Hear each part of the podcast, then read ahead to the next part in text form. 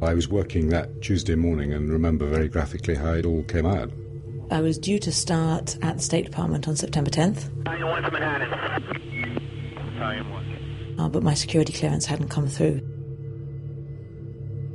I was driving to uh, a nine o'clock meeting of EU ambassadors at the UN, and my driver said, uh, There's some news coming through on the radio. Uh, a small plane seems to have hit one of the tires. Uh, I see midway up uh, World Trade Center Tower, heavy black smoke coming out. Also, it seems like uh, heavy, heavy damage to the upper portion of the building cave. So we took note of that. He dropped me at the door. I went up to the uh, ambassadorial meeting. We just had a, a plane crash into upper floor of the World Trade Center, transmit a second alarm, and start relocating companies into the area. Jeremy Greenstock, a member of council at Chatham House, and 10 years ago in 2001, United Nations uh, ambassador for the UK in New York. I'm Xenia Dormandy. I'm the Senior Fellow for the US International Role at Chatham House. By that stage, somebody had heard that it was a large plane, so we realised that this wasn't uh, likely to be an accident, or if it was, it was a very strange accident. Uh, but we got on with the meeting. All our units to the authorized staging area for the World Trade Center. However, right now, I'm going to need some, uh, I got people coming out from all sides of the building. And then the news came in to the meeting that a second plane had hit the second tower, and I immediately said uh, Al Qaeda. I had flown up on the shuttle from Washington. The shuttle took off rather late that morning, so I actually found myself flying in to JFK uh, just after the first tower had been hit. Curious thing was that as we flew across Manhattan, I saw the plume of black smoke, but of course I couldn't identify what it was, but it was rather puzzling. I'm David Manning on the panel of senior advisors at Chatham House, and at the time of 9 11, I was just uh, assuming the role of foreign policy advisor to the then Prime Minister Tony Blair. At that stage, I was working for the Economist Intelligence Unit covering India, Pakistan, and Afghanistan. I'm Maha Azzam, and I'm an Associate Fellow on the Middle East and North Africa programme here at Chatham House. It's the 1st Battalion transmitted that it looked like it was intentional.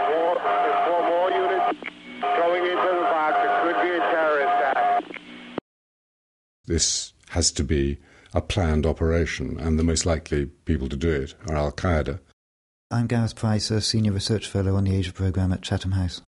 I mean, we've been following Afghanistan for the last few years, and it was very clear we'd put it in a publication at the start of the year that another major terrorist attack linked to bin Laden was likely to trigger a set of events that would lead the US to invade Afghanistan. Hey, light attention, light attention Manhattan. We realised we, we were all busy on something else that day. And as we were leaving, uh, the news came through that the United Nations building, which we weren't in, we were in a side building, was being evacuated in case that was the next target. The assumption straight away was that it was likely to be linked to bin Laden and Al Qaeda. Now, it's one of those assumptions that could be wrong, as we've seen in the recent attacks in Norway. You know, people jump to the conclusion, and it's not always correct. It wasn't really until much later in the day that news began to filter that it had to do with um, Islamist terrorists. The point about 9 11 is that just a couple of days before, Ahmad Shah Massoud, the main leader of the Northern Alliance, had been killed, and that had been claimed by Al Qaeda. So the Northern Alliance was in disarray. So, in that circumstance, given what, what was happening within Afghanistan, it seemed to point to the fact that a major attack outside of Afghanistan was going to be linked to Al Qaeda. I had already received reports that Pakistan's ambassador to the United States and the head of Pakistan's intelligence agency, who was on a visit to the United States, um, had been called to the State Department to answer questions, we were told. And that there had been quite a fierce exchange because there were suggestions that Pakistan was closely involved with the Taliban and that the Taliban, of course, were harboring Osama bin Laden. What did Pakistan know about this plot?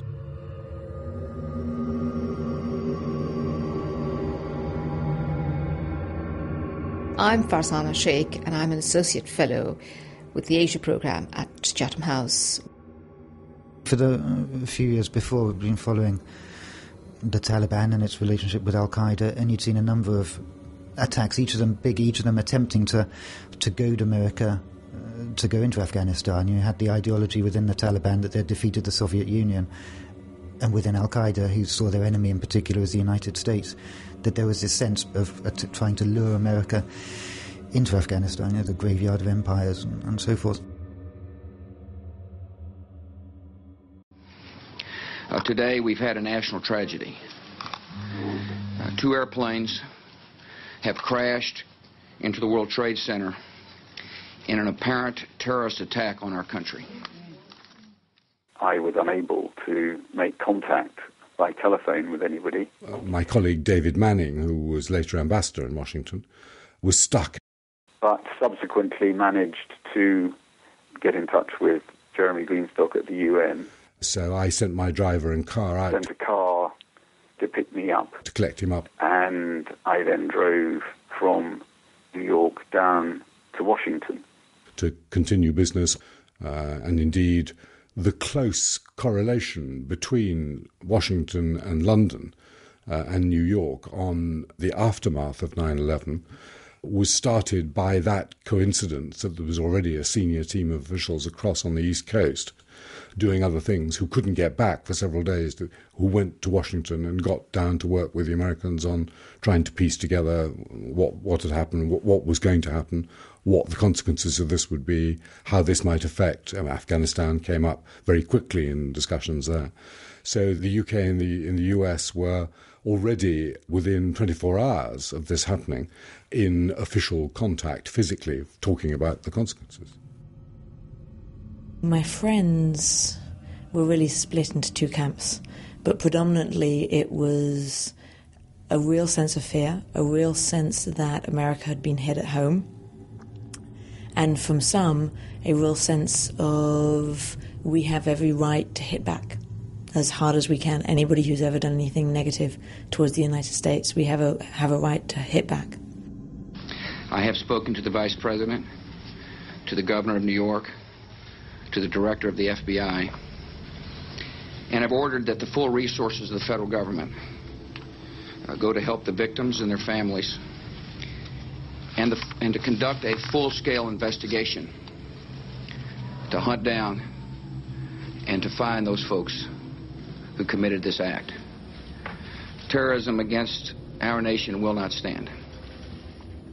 Given that I grew up in the UK, given that I grew up with the IRA, with bombs going off in London, uh, to me, they were falling into exactly what the terrorists wanted, what Al Qaeda wanted. Uh, the British generalization of stiff upper lip, the sense that uh, we won't change the way we behave, we won't change the way we think, even if people attack us, was not something you saw in those first weeks and months in the United States, certainly not by the majority. Good evening. Today, our fellow citizens, our way of life, our very freedom came under attack in a series of deliberate and deadly terrorist acts.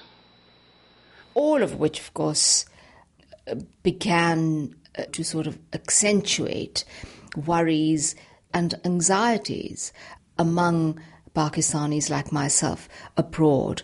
You know, we simply couldn't understand what Pakistan could have had to do with this attack. Of course, since then, the story has evolved. I recognized very quickly that it was going to be very difficult to dissociate Arab and Muslim uh, from the act, and that the implications of that for Muslim and Arab communities in the United States and elsewhere was going to be devastating, and it was going to take a very long time to build up um, trust between communities, and that the implications uh, both domestically and internationally, were going to have ramifications for a very long time. These acts of mass murder were intended to frighten our nation into chaos and retreat. But they have failed. Our country is strong. A great people has been moved to defend a great nation. Terrorist attacks can shake the foundations of our biggest buildings, but they cannot touch the foundation of America. These acts shatter steel, but they cannot dent the steel of American resolve. We'd seen the attack on the US embassies in Africa in 98, and then more recently than that, a, a, brazen attack on the USS Cole, a warship just off Yemen. Uh, they were trying to goad the United States, and the United States had responded. So after one of the attacks, it had fired missiles at training camps in Afghanistan and a pharmaceutical factory in Sudan and clearly that wasn't having the desired effect within the United States. The pressure there was clearly that something something bigger would have to be done in this thorn in their side. And obviously, the 9/11 attacks were of such a scale that the idea that the United States could just respond by a sort of token measure was clearly fanciful. I don't think that there was a sense that that's what Al Qaeda wanted in response. There wasn't a sense that they anticipated that the United States would invade Afghanistan. There was very much a sense that that was an appropriate response, that that was a necessary response. And I think that that was mirrored not just in the United States, but also in Europe in some respects. There was a strong support here in Europe for American uh, boots on the ground, American action in Afghanistan. There were very few who felt that that was not an appropriate measured response. Tony Blair spent a great deal of time and energy talking to other world leaders, and there were various trips which I accompanied him on, ranging from close European partners like President Chirac and Gerhard Schroeder to President Putin, to uh, leaders in the Middle East, to leaders in the subcontinent. Uh, we had to judge what the receptiveness was of other countries, particularly countries that were naturally hostile to what the West wanted to do at the UN, whether they would accept uh, a resolution on 9 11 that would allow the Americans to use all necessary means to uh, deal with the attack on their sovereign territory. The Blair vision was very much that this was a watershed for the international community, that we had to come together and uh, confront this, this menace as an international community, and that's what he was trying to encourage and to promote. Uh, actually, the French got in very quickly ahead of us and drafted a resolution that was fully supportive of the Americans which was much more effective than a natural ally like the Brits doing it because it made other people realize that if the French were putting that forward, then there was a, a more objective view, and this was obviously something that the, the world would have to take account of. And things like this led to the observation, which I think was correct, that the Americans had an enormous amount of sympathy in the early weeks after 9 11. And on behalf of the American people, I thank the many world leaders who have called to offer their condolences and assistance. America and our friends and allies join with all those who want peace and security in the world. And we stand together to win the war against terrorism. I think the international community became uh, rallied behind the United States in, in a remarkable way. I, I'd always thought that the headline in Le Monde was striking way of summing it up in those early weeks and months. Nous sommes tous américains. Nous sommes tous américains. Éditorial publié dans l'édition du 13 septembre 2001. Un siècle nouveau s'avance donc, technologiquement performant, comme le montre la sophistication de l'opération de guerre qui a frappé tous les symboles de l'Amérique. There was a tremendous sense of international solidarity. au cœur de Manhattan, de la puissance militaire au Pentagone et enfin de la puissance tutélaire du. So I do think uh, that that was a period of rather extraordinary international solidarity.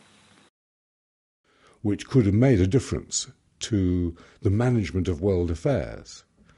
Uh, if the Americans had understood how they could have capitalized on that wave of sympathy, which eventually led to the passing of Resolution 1373, which gave the whole membership of the United Nations specific responsibilities which they were obliged to follow to deal with terrorism on their soil.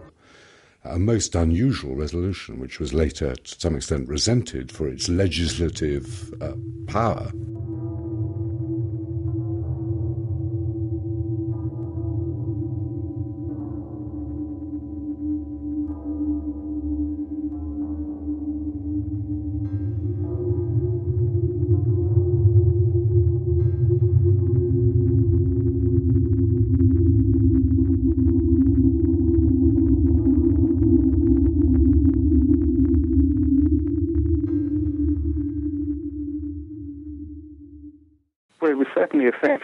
Sense that uh, the Americans felt that the international community was with them, and I think it also delivered the international response to and support for the intervention in Afghanistan and bringing down the Taliban, installing the Karzai government, and all that went with that.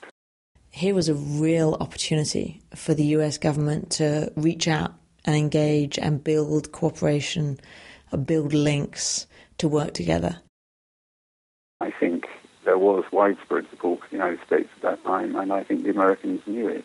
And the response was actually, we can go it alone. It was very independent. It was not the right message to be sending to the international community. And it was an opportunity lost both then, but even now. It would have linked the United States to Europe, to the NATO members, in a very strong way. And action forcing events, if you will, like that don't come along terribly often. And we haven't had one since, and that's a real problem in terms of building those close links between the United States and the other members of NATO, particularly in Europe.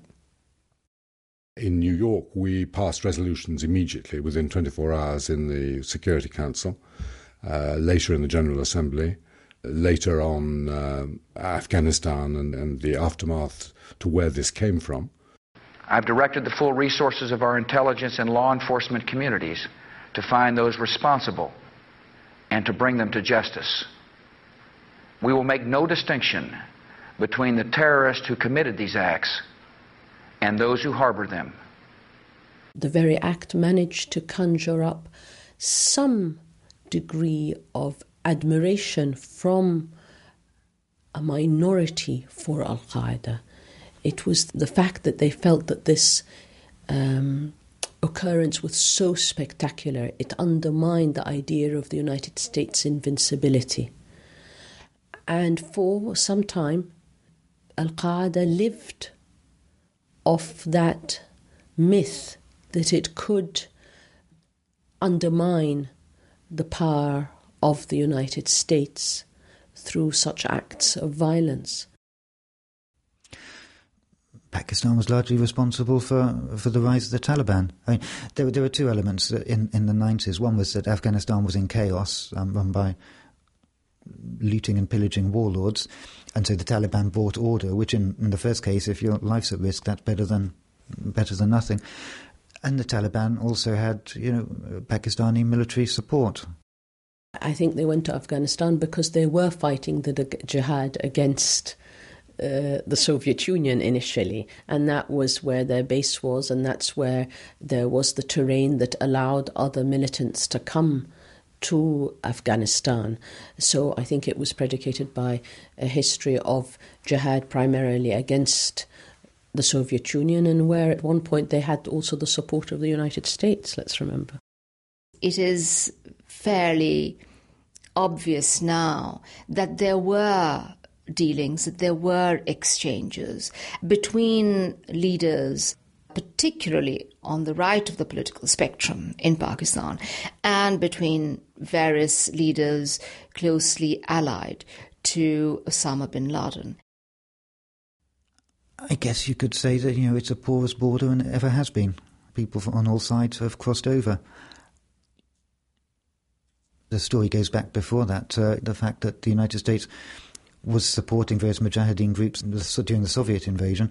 And then post the Soviet invasion, very quickly the United States put sanctions on Pakistan, and Pakistan kept its relationship with various elements of these Mujahideen groups, some of which then morphed into the Taliban.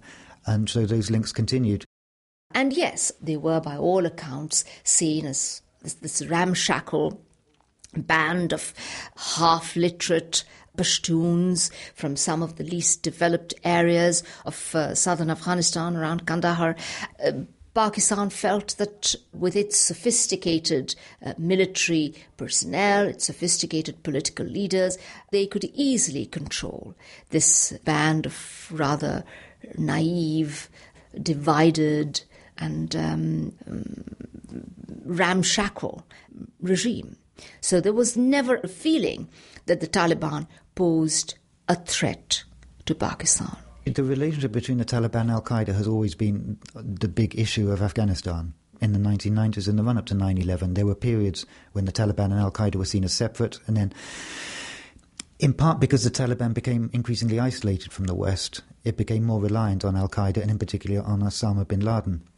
Um, at the same time, there were people within the Taliban that thought that through things like cracking down on opium production, eventually people would accept that they were the, if you like, legitimate rulers of Afghanistan. There were always suspicions that Pakistan harbored these close contacts with Al Qaeda. But then, you know, prior to 9 11, so did the United States which today we know was involved in doing a deal with the Taliban over an oil pipeline running through Afghanistan. So I think it's important to put all this in perspective. Now, having said that, within Afghanistan, the Taliban were becoming increasingly authoritarian and working out their rules of what their very strict interpretation of Islam, what that society should look like. And so, you know, each month they'd ban more and more popular pursuits. So banning kite flying, which was a popular Afghan pastime. Clearly, they were becoming more and more unpopular. So I don't I don't think it's impossible to imagine that they they would have imploded in time as they became increasingly austere. And the support that they had with the population in Afghanistan, it came because the Taliban were delivering the population, if you like, out of chaos and anarchy. Then, once you get once you get to that certain level where you know you are more secure, then you start demanding something else, and instead the Taliban were taking away more and more. There was a strong sense in the Bush administration that, particularly in the first administration, as opposed to the second, that the Defense Department was all powerful.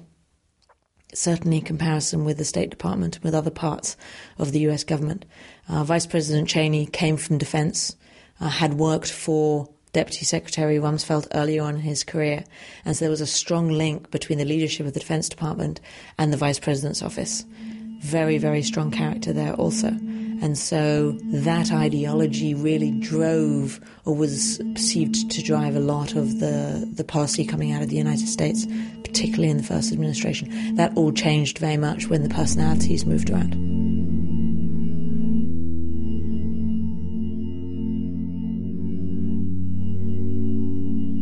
Have made it uh, easier if they had responded, but they had other priorities. They had a particular mentality on this. They were the superpower, and they went their way very powerfully.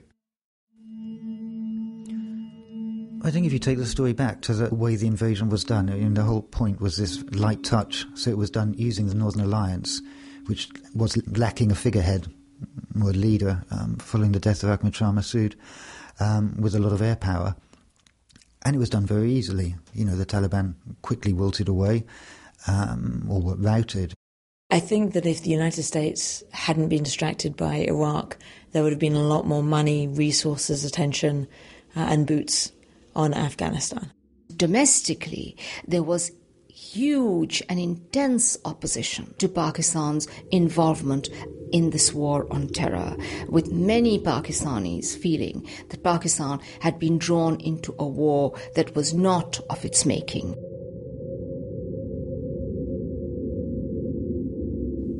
The problem was that then there was, you know, a pause at this early period when there was a big public support for the overthrowing of the Taliban, who'd been becoming increasingly unpopular within Afghanistan, the West didn't take advantage of that. That there were some wasted years, um, and then the Taliban returned with a with a slightly uh, nuanced message from how they'd been before, saying that they were you know opposed to corruption, opposed to bad governance, and so forth, and that did have a resonance. So I think if the United States hadn't been distracted by Iraq, there would have been many more resources and much more tension focused on Afghanistan. That would have created a different picture today. Al Qaeda had nothing to do with that. Osama bin Laden had nothing to do with that. The antagonism and anger at Iran and at Saddam Hussein attacking Kuwait and the military engagement of the United States in the region, I think all that would have happened anyway, whether we would have had Osama bin Laden or not. There are many in the United States, many think tankers, many academics in the United States who say that President Bush wanted to go into Iraq. He was just trying to find an excuse. The excuse ended up being WMD, and of course, later there were found to be no WMD. Do I think that maybe if it hadn't been Al Qaeda, it hadn't been 9 11, there would have been another reason? Possibly, but I can't make that call. But there really is a sense by many in the United States that that was something that President Bush very much wanted to do. The Americans wanted to strike at Saddam Hussein, whether 9 11 had happened or not. What 9 11 did was to make the political possibility of organizing an attack on Iraq more of a realistic proposition than it would otherwise have been.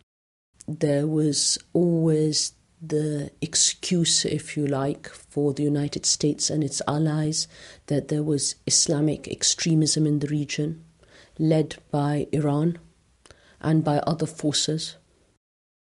I think that President Bush would have found it very difficult to get any international support for a direct uh, and unjustified uh, attack on Iraq now lots of people would dispute the, the fact that even 9 11 justified it. Uh, but there were resolutions that have been transgressed against, and, and there is a, a, legal basis that's been set out. 9 11 ended up just being a hook to allow it. Um, but we don't know the logic behind that. I mean, President Bush has never said that that's the case, but that's certainly the debate that has taken place what happened on Iraq was not regarded as fully legitimate by people around the world with their political opinion.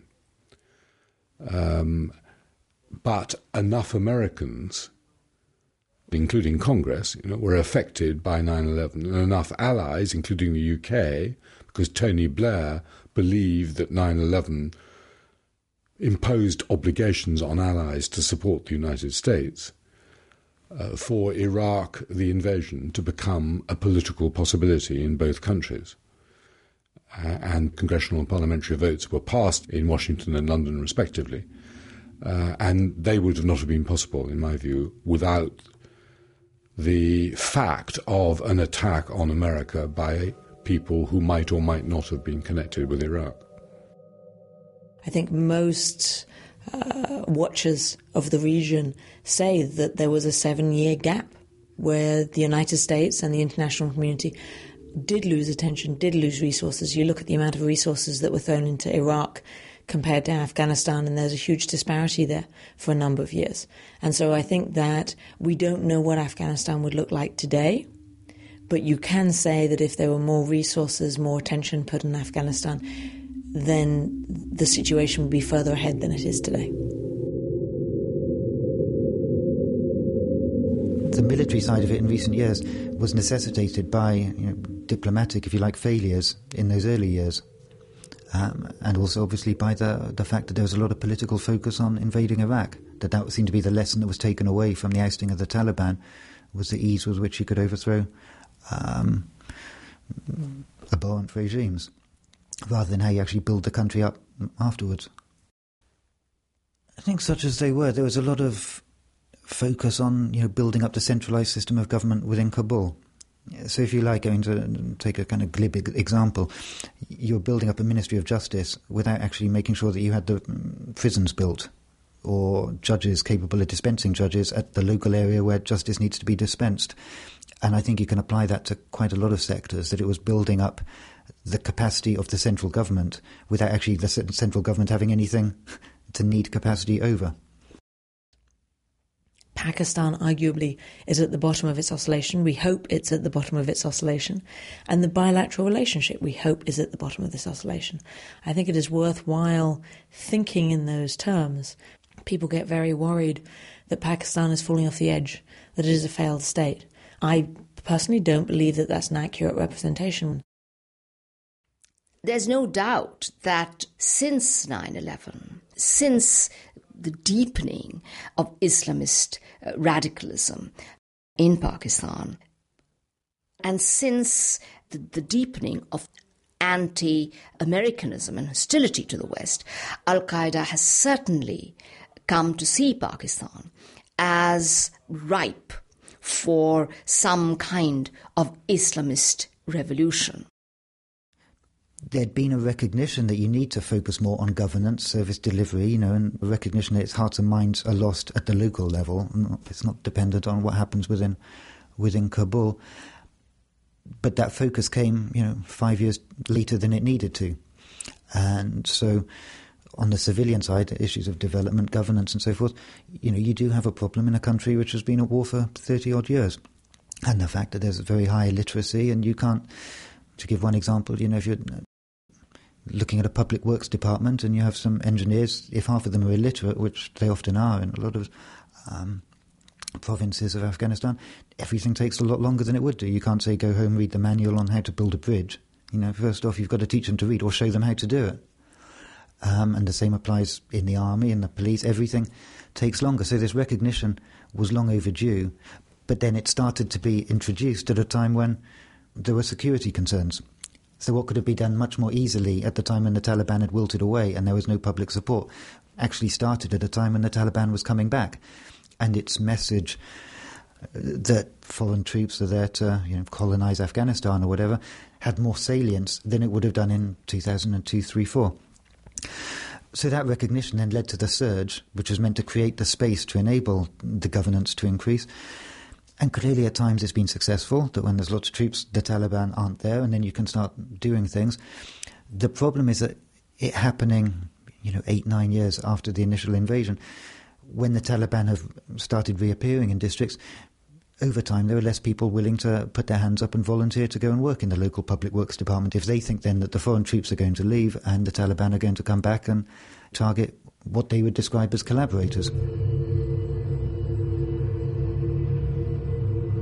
Organizations like Al Qaeda are probably misreading the situation in Pakistan. Because while it is true that there are, in fact, large waves of so called Islamist radicalism, the point about Pakistan is that it is also a very divided society in ethnic terms and in linguistic terms, which has made it much less prone to mount an Islamist revolution of the kind that perhaps Al Qaeda has in mind.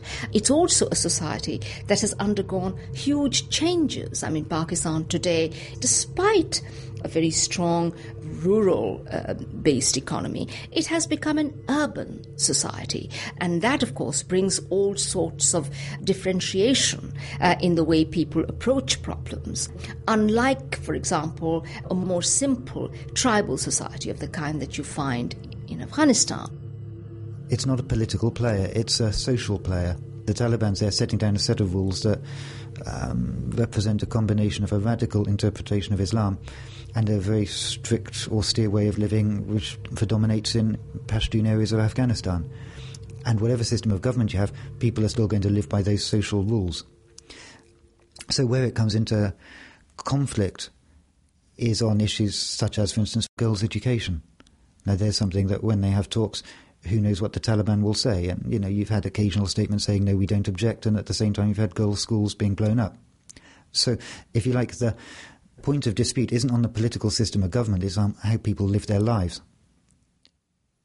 Because that's what the Taliban is about. It only needed the government to ensure a social way of working, not to look after the economy of Afghanistan. It's not interested in that. Now, that was certainly the case in the 90s. How the Taliban sees itself now, frankly, we don't really know until these talks start. But it seems to me that the lines in the sand that people talk about are going to be much more on social issues rather than on the actual system of government. There are complex links. And amongst many Pakistanis, the view is that Pakistan was unfairly tarnished and that to this day it has been saddled with a reputation that it does not deserve.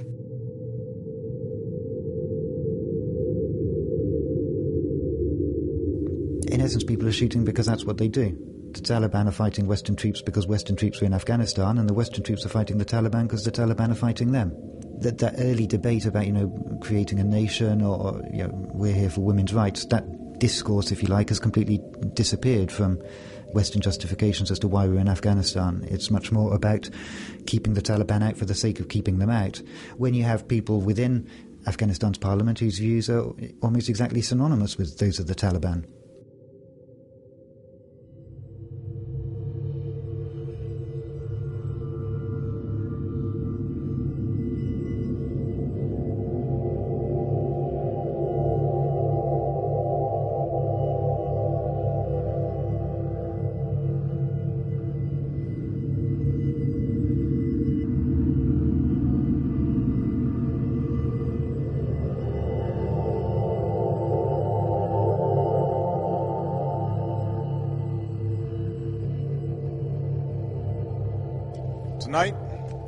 Report to the American people and to the world that the United States has conducted an operation that killed Osama bin Laden, the leader of Al Qaeda, and a terrorist who's responsible for the murder of thousands of innocent men, women, and children.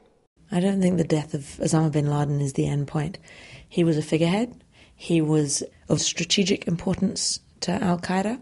He held the organization together. I mean, you have to remember that Al Qaeda is effectively a franchise operation, and he was able, through power of his uh, personality, perhaps uh, to bring the parties together. Al Qaeda is not finished in terms of the terrorist threat that it still poses. We will be relentless in defense of our citizens and our friends and allies.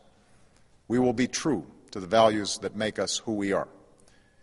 And on nights like this one, we can say to those families who have lost loved ones to Al Qaeda's terror, justice has been done. In terms of an organization that has the power to appeal, to generate support, I think it is greatly undermined. Now, without him, it is quite possible that what is left of Al Qaeda will break apart. Uh, so I think his death is clearly important. But to me, that's not the, the end of the chapter, if you will. Terrorism in the name of Al Qaeda is still with us. Um, but as an organization, in terms of its capability, in terms of its structure and its finances and so on, it has been weakened, but it still remains a threat because all you need to have is one act of terrorism, in a sense, to help revive it to some extent in the eyes of the few followers that it does have.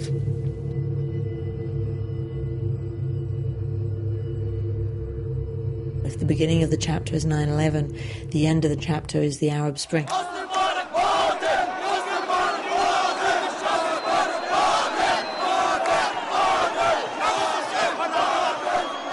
Where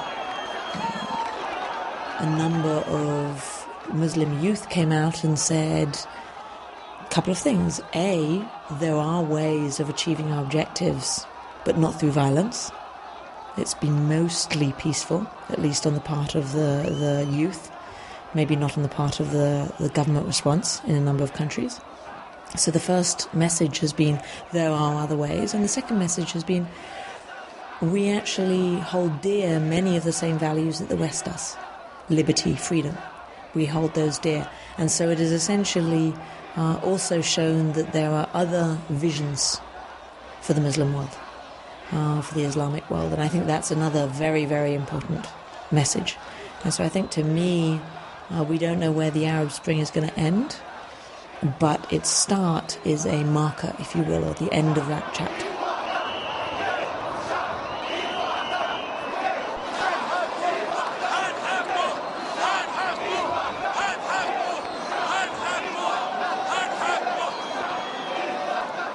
The ideology of Al Qaeda has lost. And that ideological mission is key to its very existence and its very struggle.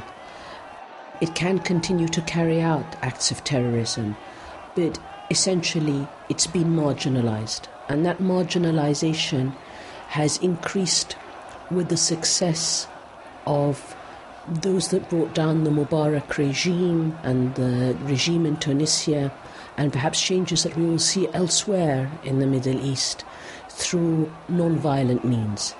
But I think also the undermining of Al Qaeda's ideology happened even before that. And it happened because the masses, if you like, in Muslim majority countries didn't rally to an ideology of violence in the name of their religion.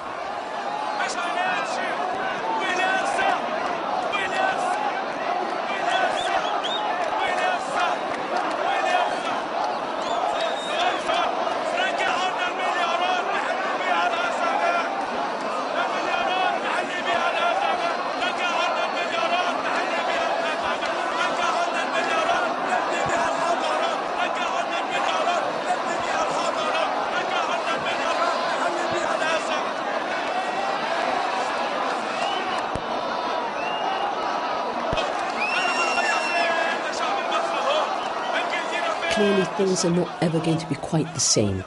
And even if you're going to have religious extremism of sorts in one way or another in Egypt expressing itself, or perhaps sectarianism expressing itself elsewhere in the region, Al Qaeda as we know it, with its ideology of focusing on the United States and um, uh, focusing on the enemy not only within but the enemy abroad, I think that kind of era and that kind of thinking is over.